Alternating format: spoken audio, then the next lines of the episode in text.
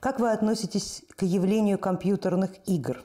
С одной стороны, это глубочайшее погружение в иллюзии, чужую реальность, часто сопряженное с зависимостью. С другой, это такое же произведение, а все вокруг есть иллюзия, даже наш сенсорный опыт. Это моя главная, э, главная страсть и боль, сильная зависимость. Достойно ли заниматься разработкой компьютерных игр человеку, пытающему идти осознанным путем? Усиливает реальность мира иллюзий. Для меня это возможность, инструмент для закладывания нужных ключей и смыслов, построения своей собственной иллюзии реальности. Или же это служение врагу, отдаление себя и своих игроков от осознанности. Ни в коем случае, коллега, ни в коем случае. Каждый выбирает свой путь наполнения реальности. Даже а, виртуальная реальность в виде компьютерных игр – это тоже определенное место, до недавнего времени абсолютно пустое место, белое пятно, которое мы имели возможность заполнять лишь собственными фантазиями. А, фантазирующих людей на самом деле немного, компилирующих чужие фантазии гораздо больше. Именно поэтому наша реальность похожа на слоеный пирог, где каждый корж повторяет предыдущий, только с небольшими там погрешностями, а так суть одно. А компьютерные игры дали разнообразие. Но это механизм, как и любой механизм, может служить двум вещам – жизни и смерти. Или, как говорили философы а, старого времени, не древности, но, не, но старого времени, что любая новейшая технология сначала служит для войны, а только потом для а, мира – то есть сначала она попадает к военным, военные с ней наиграются, потом она начинает уже работать для жизни. С компьютерными игрушками происходит то же самое. А, компьютерные симуляции очень здорово облегчают обучение, но, с другой стороны, они лишают сознания возможности реальности. К слову сказать, те люди, которые затевали сегодняшнюю обстановку, жизненную, которые э, сейчас развязывают войны, которые сейчас совершают парадоксальные поступки, которые э, влияют, к сожалению, на жизнь миллионов и миллионов людей, жизнь-то изучали как раз именно по компьютерным играм, в основном. В основном. А, они не, не очень умеют отличать э, реальность от вымысла, воспринимают весь мир как компьютерные декорации, которые, если что, можно либо стереть, либо через сейф до точки последнего сохранения. Что там, проблем не будет. И это, конечно же, искорежило сознание, безусловно. Это так, называемое, так называемый этап войны, выбывание слабейших. А, кто не сможет соединить компьютерную реальность с нынешней реальностью, кто не может, сможет увидеть точки соприкосновения, кто а, не увидит существенных отличий, тот, конечно же, будет выбывать. А вот кто сможет, кто увидит, кто сумеет через синергию это соединить и сделать человека более успешным, более развитым, но в то же самое время э, поможет ему не стать приспособленцем к виртуальным реальностям, тут, наверное, и будет победитель. Почему сейчас такая гонка идет именно э, за тем, кто быстрее, кто, кто прозорливее будет в создании вот тех самых метавселенных, с которыми сейчас как э, дурень носится один товарищ с Фейсбуку.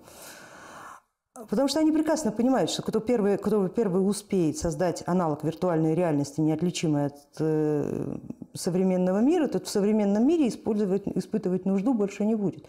И будет сам владыкой своей, своего королевства. А возможно, у каждого появится стать влады... Э, возможность владыкой своего, своего королевства. Только это через техногенный путь. Есть же еще и магические пути, и мистические пути. Мы их тоже забывать-то ни в коем случае не будем. Путь техники – это один из путей, а, но их можно соединить. Что-то взять из техники, что-то взять из того, из другого. Поэтому, если вы закладываете изначально намерением – Здесь намерение очень важно.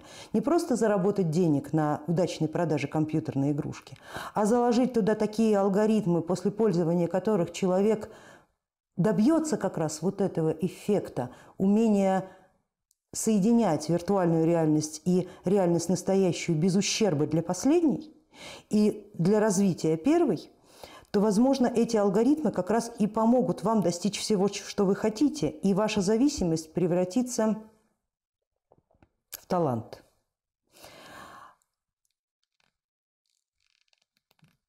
В талант той форме, которая позволит вам из обычного разработчика, коих пруд пруди, превратиться действительно в того, кто, ну, чье имя записывается в аналах цифры, как сейчас уже выбито в камне имя Сатоши Накамото.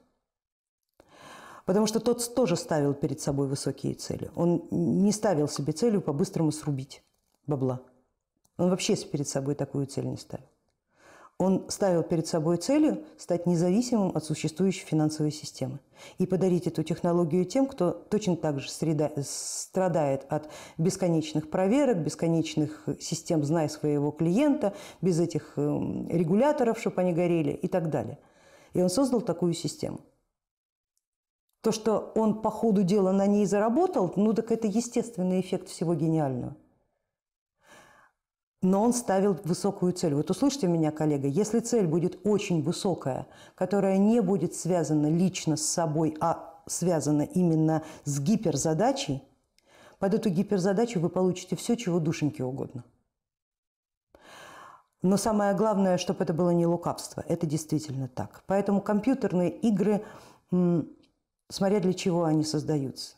Если вы хорошо продумаете свою глобальную цель, то ваш, ваша зависимость превратится в талант и, возможно, даже в уникальный талант, который будет иметь право называться вашим именем. Я компьютерным играм лично я отношусь прохладно. Но это моя личная, мое личное отношение, потому что это мешает мне в моем, моей работе, в моем, в моем развитии. Но у меня такой путь, у вас может быть другой путь в котором как раз этот инструмент максимально нужен, потому что он позволяет простраивать новые нейронные связи гораздо быстрее, чем э, любым другим медитативным способом, как вариант. А это значит, что вы получаете еще дополнительное количество инструментов а, на вооружение. Вы, главное, помните об этом. То, что это приносит удовольствие, ну, это эндорфинная зависимость.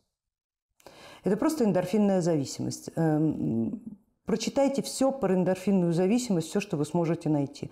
Найдите контр, контр, э, ну, в общем, антидот а, от э, этой напасти, потому что есть определенные способы и упражнения, и даже пищевые продукты могут вам помочь сбить эндорфинозависимость. И тогда, возможно, вы увидите немножко другие э, намерения – в, в том, что вы сейчас называете зависимостью.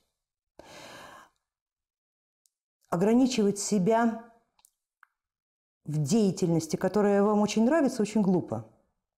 Нужно просто поставить деятельность на высшую ступень, а очень нравится на низшую.